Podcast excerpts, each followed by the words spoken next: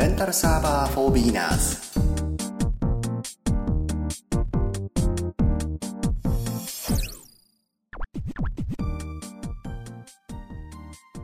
皆さんご機嫌いかがですか？レンタルサーバー for beginners コーヒーです。前回第10回レンサバ迷惑メール対策ということでお送りさせていただきましたが皆様いかがでしたでしょうか？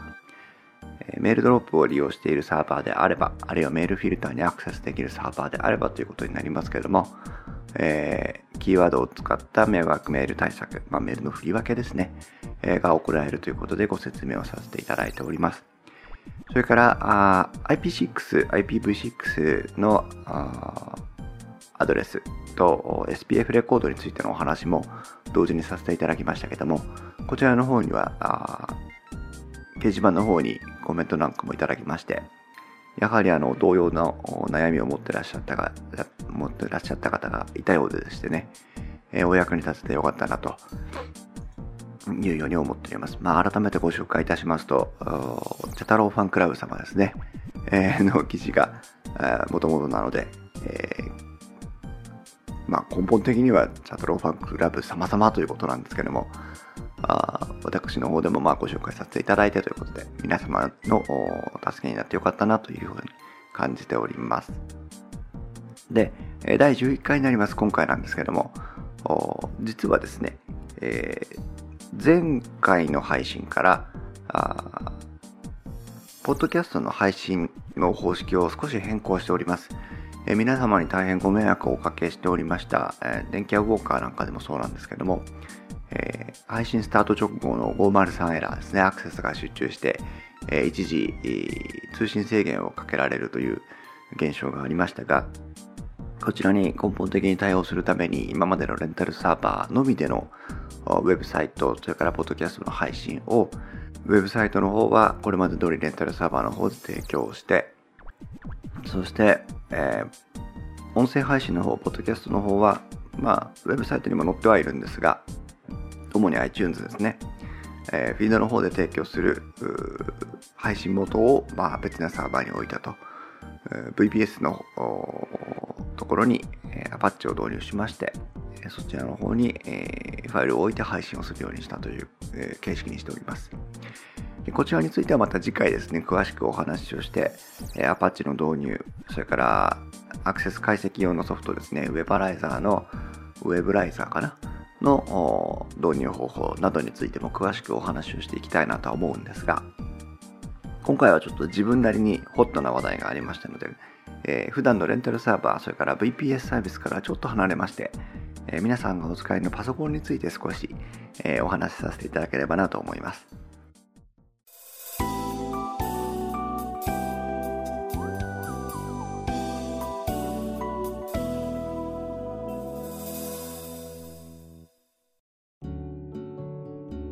私、自宅で使っているパソコンはすでに SSD をシステムドライブ、C ドライブですね、には SSD を導入していまして、で、データ容量のドライブということで大きなドライブをハードディスクで持ってはいるんですが、業務で利用しているパソコンが、これまではハードディスクを2分割にしてパーティションを振りまして、C ドライブと、ま、D ドライブ、データ用のドライブという形にしていたんですけども、えー、少し大きなあファイル、少しじゃないですね、1ファイルで500メガぐらいになる、えー、ファイルなんですけども、えー、それをあの Adobe のソフトで編集かけようと思って作業してましたらば、保存するにもあの10分以上時間がかかってしまうという非常に厳しい状態になってきまして、これはいかんということで、え、メモリをそれまでは2ギガの2枚で4ギガという構成だったんですが、あ同じメモリを2枚増設しまして8ギガのメモリで、えー、ディスクドライブの方についてはあこれまでパーテーションを区切って C ドライブにしていた部分を SSD に移行してで、えー、パーテーション分けをやめて D ドライブを一括1個のデータドライブとして扱おうというような作業をいたしましてまあこれで、えー、結構見落としとかもあってね難航したので、えー、皆さんにちょっとご紹介したいなというところでございます。SSD がだいぶ一般的になってまいりまして皆さんもお使いの方あるいは使いたいなと思ってらっしゃる方もね多いんじゃないかと思うんですけども、えー、今あまあメジャーメーカー CFD とかあと何でしたっけ？クルー、クルーシャルだったか、クルーエルだったか忘れましたけども、メジャーなね、ところから様々なメーカーが SSD を出してますけども、相場感から言いますと、128ギガ、それから240ギガ、250ギガ前後でも、価格差がだいぶ減ってきましたね。128だと多分もう1万円を割り込むものも売ってるんじゃないでしょうか1万円前後という形になりますし200まあ56ギガ前後と言えばいいんでしょうかちょっと SSD はあの区切りがおかしかったりするんですが、えー、それでも 2, 2万ならないものも売ってるようなあ気がします。今回私が買ったのは 240GB の SSD だったんですけども1万4000円ぐらいで買えたはずですね、えー、そこそこメジャーメーカーのものを買ったんですけども、えー、でこの 240GB の SSD メモリーを取り付けて使おうと。でこれまでもドライブを分けてらっしゃった方 C ドライブは C ドライブ単体 D ドライブは D ドライブ単体っていう方はそれほど難しい話ではないんですけどもパーテーションから新しくハードディスク分けをするというのがまあ一つ厄介だったのとあとまあ私も昔はだいぶこういうパーテーションを分けるだのなんだのっていうのをせっせとやってたんですが、まあ、最近やらなくなりましてね腕が落ちたなというか老いたなという気持ちになりましたけども、えー、細かいところですね。なかなか記事、まあ、いっぱい記事この手の記事上がってるんですが読み落としなんかもあるなと思ったのであえて音声でという形で、多くの部分は皆さんのえー、提供していらっしゃるブログやインターネットの記事を参考にさせていただいております。え、具体的にどこのというのはございませんが、小先輩方の記事ありがたく拝見いたしました。引用させていただきます。よろしくお願いいたします。で、まずですね、作業の1つ目になるんですけども、えー、データを移動するための手段を講じなければいけません。で Windows 7などをお使いの方ですともう標準の機能でデータをバックアップしてリストアする、まあ、リストアというのは元に戻す作業のことですけどもデータのバックアップ保存をかけてそれをリストアするソフトというのが標準でついております。というのはそのシステム関係ですね、えー、ご紹介をしておきますが Windows 標準ではですね、ちょっとたどり着く方法がおかしいかもしれませんがあファイルの履歴とか回復の部分を開いていただきますとシステムイメージバックアップというものがありますこれで、えーと、C ドライブ OS の部分含めてですね C ドライブのデータを完全にバックアップかけることができます C ドライブだけに関して言えばこちらを利用することも可能です。で、D ドライブはもう物理的にただ単にコピーをしてしまうという手もありますね。ただ、ちょっとそれでは今回えー、面倒だったので、えー、と私が利用したソフトは EasyUS だか EasyUS だかというんでしょうか。読み方ちょっと不明なんですが EASE で大文字の US ということで EasyUS To Do Backup という、え、パーテーションのディスクのディスクやボリュームの、バックアップなどを行うソフトがフリーで、提供されていましてこちらを利用しております。Easiest to do Backup で検索していただいて、えー、出てくるウェブサイトの方でフリーのものをダウンロードかけようとするとメールアドレスの入力を求められますね。で、メールメールアドレスに、えー、登録メールアドレスを登録してあげると、えー、ダウンロード先のリンクがメールで送られてきます。で、えー、そのメールからダウンロードして、えソフトをインストールします。こちら C ドライブに、え何も構わずです、ね、標準の通りにインストールをしてください。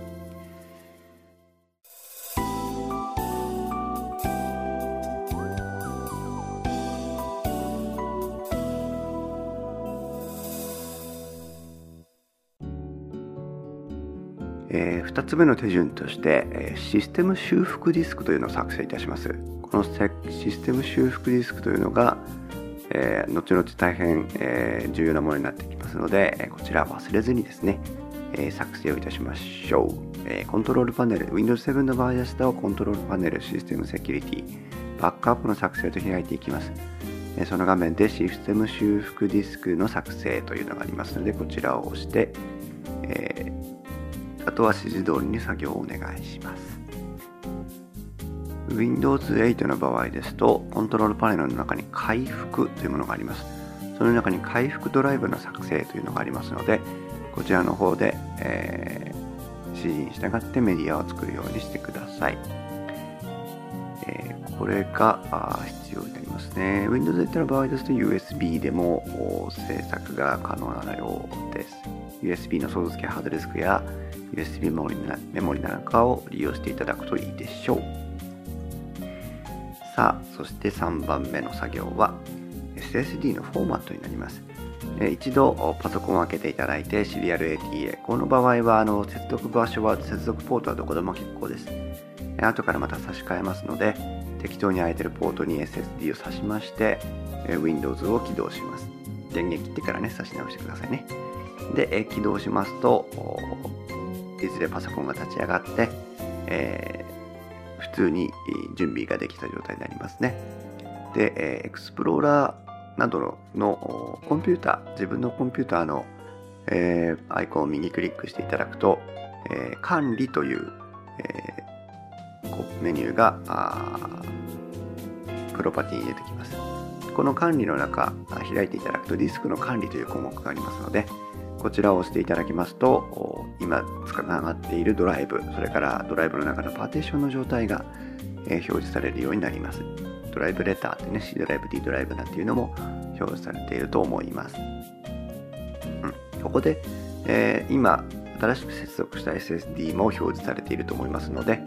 えー、そこを見てください。えー、ディスクナンバーがいくつ、3番とか4番とかね。で、ベーシックとかなんとか何ギガバイト、オンライン、オフラインっていうふうに書いてありますね。これは右クリックしていただいて、フォーマットと進んでいただくと、フォーマットが済みます。えー、で、えー、モードをね、何2つのモードがありまして、どちらを選びますかというふうに選択を記されるんですが、えー、起動用の SSD ドライブは MBR というスタブートレコード付きのフォーマットをしていただくのが、え、一般的な選択になっています。まあ、間違って別のドライブのデータを消さないようね、十分注意した上で作業を行ってください。ここまで終わりましたらば、最後の準備がありますね。えー、先ほどダウンロードしていただいた ToDo バックアップを起動していただきまして、そのメニューの中にツールというのが左側に出ていますので、それを選択します。そうすると、Linux で、Linux ベースの ToDo バックアップを起動するためのディスクを作成する項目がありますので、そちらでこちらのディスクも作成しておいてください。ずっと現在皆さんは Windows の回復、えー回復用のディスクと、それからあ ToDo バックアップの作業用のディスクを手元に置いてある状態になっています。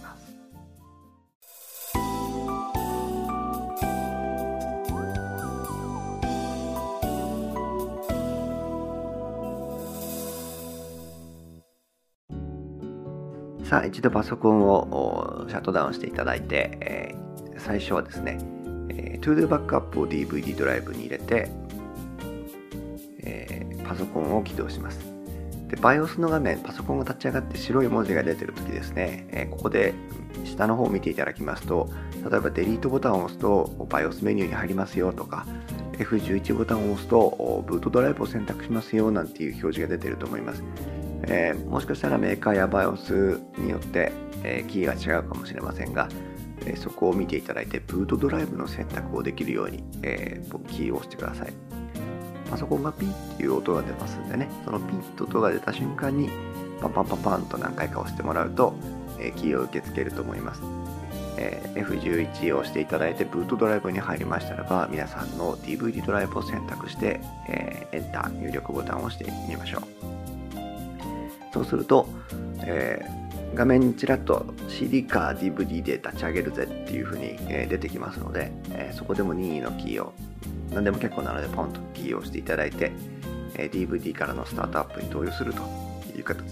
にしていただいてと思います。立ち上がりますとちょっと時間かかるんですけども、え ToDo バックアップ Linux ベースのバックアップソフトが立ち上がります。ここでえー、皆さんこの ToDo Backup Free の Linux 版ですと機能が制限されていまして、えーと、リカバリーとバックアップしか使えないのかな？で、この場合はバックアップの方を選んでいただいて、えー、でディスク丸ごとをバックアップするか、パーテーションをバックアップするかというね、2つの項目しかありません。ここでは、あもし、えー、私のように1つのドライブをパーテーション分けしているところから、新しい SSD データを移す場合は、パーテーションを選んでください。パーテーションを選んで次へ進んでいただきますと、えー、ディスクのデータ元、それから今度コピー先というのが出てきますので、ここでコピー先を選んでいきます。通常の場合ですと直接既存の C ドライブから新しく C ドライブにしたい SSD のパーテーションを選んでいただいて、えー、あ、これで USB 接続のマウスが使えますので、マウスで操作をしていただければと思います。で、次へ進んでいただきますと、最終的に、新しい目的先のドライブのパーテーションサイズどうしますかというふうに聞かれるバーが出てきます。これはあのドラッグしていただくとサイズが変わったりしますが、あまあ、空きスペースは後から Windows がきちんと立ち上がってから拡張コマンドで、えー、合併することができますので、えー、特に気にせずにですね、えー、やっていただいて結構だと思います。ただパツパツだとちょっと起動ドライブね、少しあれなので、えー、まあ、2、3ギガ、4、5ギガ、ちょっとググッとドラッグをしていただいた状態でいいと思います。でそしたらばあ、コピー、バックアップを行ってください。で、なんかこの時点で USB のハードディスクなんか使っていますと、そのハードディスクも認識をしておりますので、えー、もしあれでしたら、改めて別のドライブにバックアップを取っておくとかですね、あるいは日常のバックアップもこうこれと同じ操作でできますので、えー、必要であればバックアップをかけてみてください。C ドライブのバックアップが終わりましたら一旦終了となります。次、ここがポイントで私も忘れていたものなんですが、えー、BIOS ですですね、パソコンのその基本ソフトの中で、どのドライブからどういう順番で、え、OS を探して起動をかけていきますよっていう起動順というのを変更することができるんです。これをすっかり忘れてました。Windows 7や Windows 8は大変優秀で、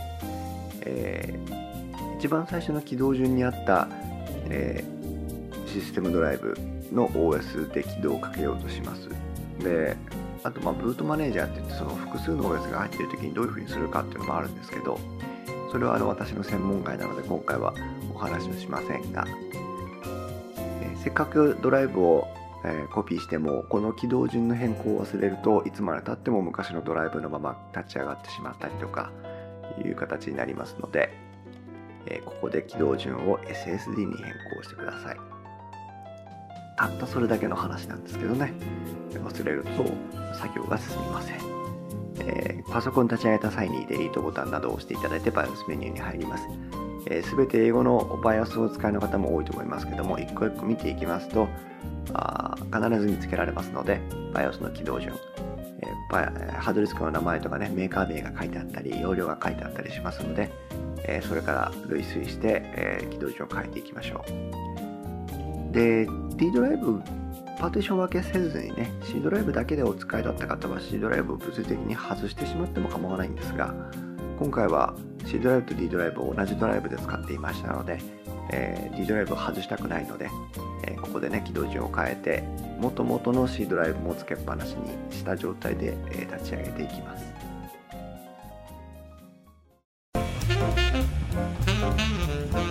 電気屋ウォーカーはパソコン、カメラ、携帯電話、家電、オーディオなど電化製品の話題を分かりやすく電気屋での買い物をもっと楽しむためのポッドキャスト番組です。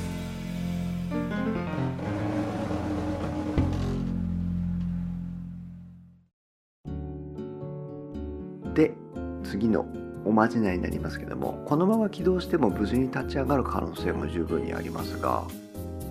えー、万が一問題が出てしまったりとかあるいは問題を避けたいなという場合に、えー、先ほど用意したあ回復修復ディスクですね、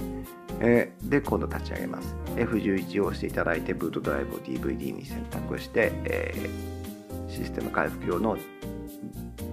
やつを立ち上げます。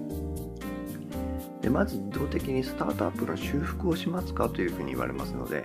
これはもうあの特にしたからあの悪いってことないのでしていただいて結構だと思います。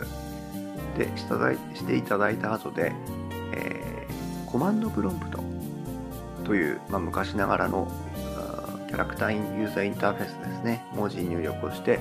OS を操作する画面というのが呼び出せるようになってますので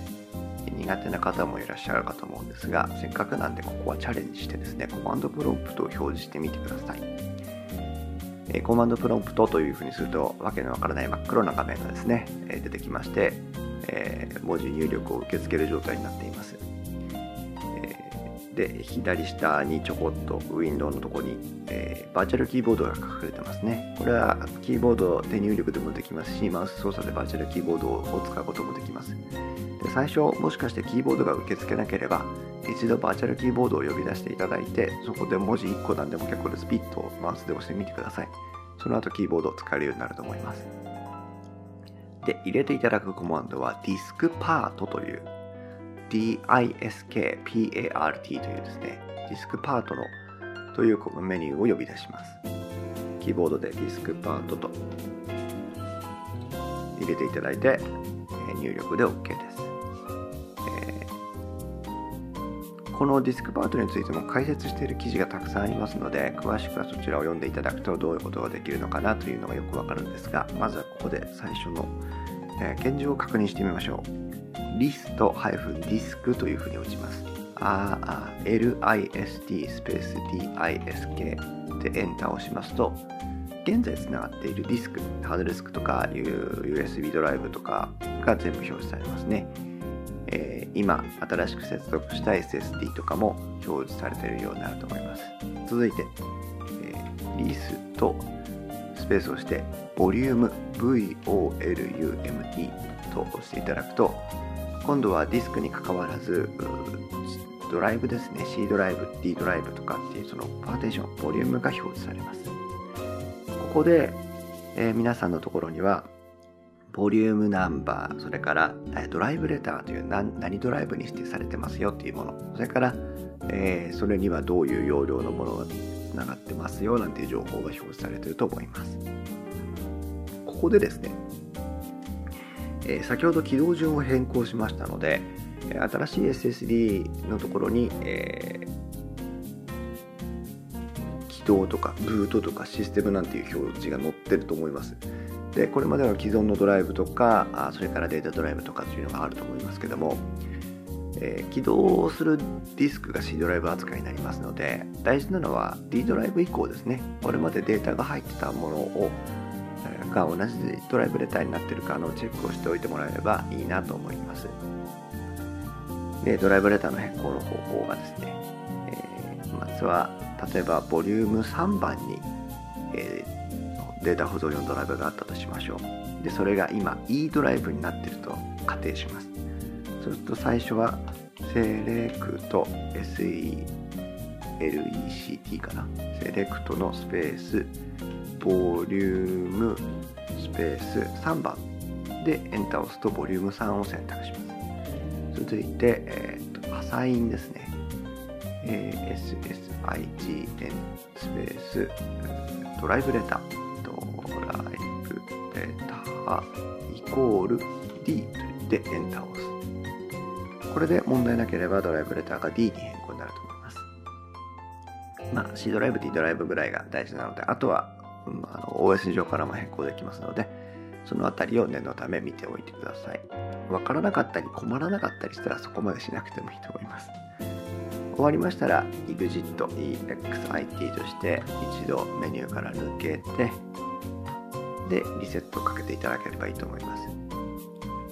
そうすると起動順が新しい SSD になってますから、えー、そこで新しい SSD をこれまでの C ドライブと同様に読み出して、えー、パソコンが立ち上がると思います。うまく立ち上がったでしょうか。立ち上がりましたらば、あ最初に戻りますね。エクスプローラーとかのマイコンピューター、自分のコンピューターのアイコン右クリックしていただいて管理開きますと、これまで同様にディスク管理のところで、えー、現在のディスク、それからパーテーションボリュームの様子が見れます。ここで、えードライブレターの調整とか問題がなければこれまでの C ドライブの削除あの古い方ですね。なんかもしていただけます。で、え、D ドライブなんですけども今まで例えば500ギガの中の300ギガを使ってて200ギガ C ドライブを開放しましたから、え、新たに D ドライブを容量を大きくしたいですよね。そういう時は右クリックをしていただくとボリュームの拡張というのがありますのでこれを押してみてください。問題がなければああとはドーンとあの順当に操作をしていきますと全ての空きスペースが D ドライブに集約されます。で私の場合だったんですけども D ドライブに取り込もうと思ったらですね、えー、既存のドライブからアクセスができなくなる可能性がありますなんていう警告が出ましてちょっとおっかなかったんでやめましたで、えー、じゃあそれはどうしたらよかったのかというとですね、えー、その場合は一応 D ドライブのデータを先ほどの ToDo バックアップこれは Windows 上でも動きますので ToDo バックアップで別なドライブに一旦引っ越していただいてで D ドライブのパーテーションを全部削除してで新たに戻してもらうとシンプルな D ドライブになると思います。それからパーテーションの移動なんかで余ってるドライブがありましたらここは素直に拡張していただくとそのドライブも一つのドライブにまとめていくことができます。なかなかちょっと口では説明しにくかったんですが何を言いたかったかというとえ、SSD とか DVD、あごめんなさい、ハードディスクですね、え、を載せ替えたときは、え bios で起動順番の変更するのを忘れずにということ。それからシステム回復用のディスクを作っておけば、スタートアップの、修復やコマンドプロンプトから先ほどのディスクパートとか、あと場合によってはマスターブートレコードというですね、ハードディスクの起動用の情報を書き直したりする必要がある場合がありまして、そちらの、ブートレコードの修正作業もコマンドプロンプトから行うことができますので、えこちらも忘れずに作っておくといいのかなというふうに思います。レンタルサーバーや VPS の話でだいぶ今回は話が逸れてしまいましたが、これを機会にですね、SSD 安くなってきましたから、そしてあのパソコンが大変快適になりますので、えちょっと奮発してね、じゃあ SSD やってみようかなという方がいらっしゃいましたら、えー、ぜひ、え、他の記事なども参考にしていただいて、え、作業に取り組んでいただければと思います。ここであのちょっとプチ情報なんですけども、データの転送、例えばバックアップとかですね、にどれぐらいの時間かかるのかということなんですが、えー、300ギガぐらいのデータを、えー、ハードディスクから別なハードディスクにコピーしようとすると3時間ぐらいかかります。で、えっ、ー、と、120、180ギガぐらいのデータを SSD に転送しようと思っても、2、3時間かかります。2時間ぐらいかかるのかな。なので、データの移行というのは大変時間がかかりますので、作業の合間に、そういう何か別なことをね、できる段取りをしておいていただいて、あんたよ10分20分で終わらないのかよっていうふうな、え、ちょっとイライラね、する場所の場合もあると思いますので、十分ご注意をしていただいてそれからあ意外と見落としがちなんですが SSD というのはおおむね2.5インチサイズという規格のものが多いです。でこの2.5インチサイズというのはあパソコンの、ね、えー、っと自作なんかしてらっしゃる方は馴染みがあると思うんですが DVD なんかを入れるドライブのことは5インチドライブと言います。で昔のフロッピーディスクそれから現在ですとカードリーダーなんかスマート SD カードのカードリーダーなんかが入ってる小さいやつの3.51ドライブと言います。でそれよりも小さいのが2.5インチという形になりまして2.5インチを3.5インチなり5インチのドライブベイに搭載しようとするとマウント搭載するための取り付け用のカランが必要になります。ハードディスクの、あごめんなさい、え、ー、と、パソコンのケースにそもそも2.5インチを搭載するための、えー、金具がついている場合は、そちらを利用していただければ OK なんですが、ない場合は、3.5インチドライブ用か、あるいは5インチドライブ用のマウントを別途買う必要がありますので、こちら十分ご注意ください。シリアル ATA のケーブルですね。シリアル ATA のケーブルも SSD 買ってもついてきません。パソコンにそもそもついてて余ってるということであればいいんですが足りないと作業が進みませんので、えー、こちらもあらかじめ、えー、ご用意いただくといいと思います。で L 型とストレート型の2つのタイプの差し込み口がありますので L 型で場所が狭いから L 型でちょうどいいっていう場合もあれば、え L 型だとちょっと邪魔して入らないっていう時もあります。で私の場合は L 型よりもストレートの方が便利だった場合が多いのでなんとなくストレートの要は L 字に曲がってないタイプのシリアル ATA ケーブルをご用意された方がいいのかなというのがなんとなく個人的な意見です。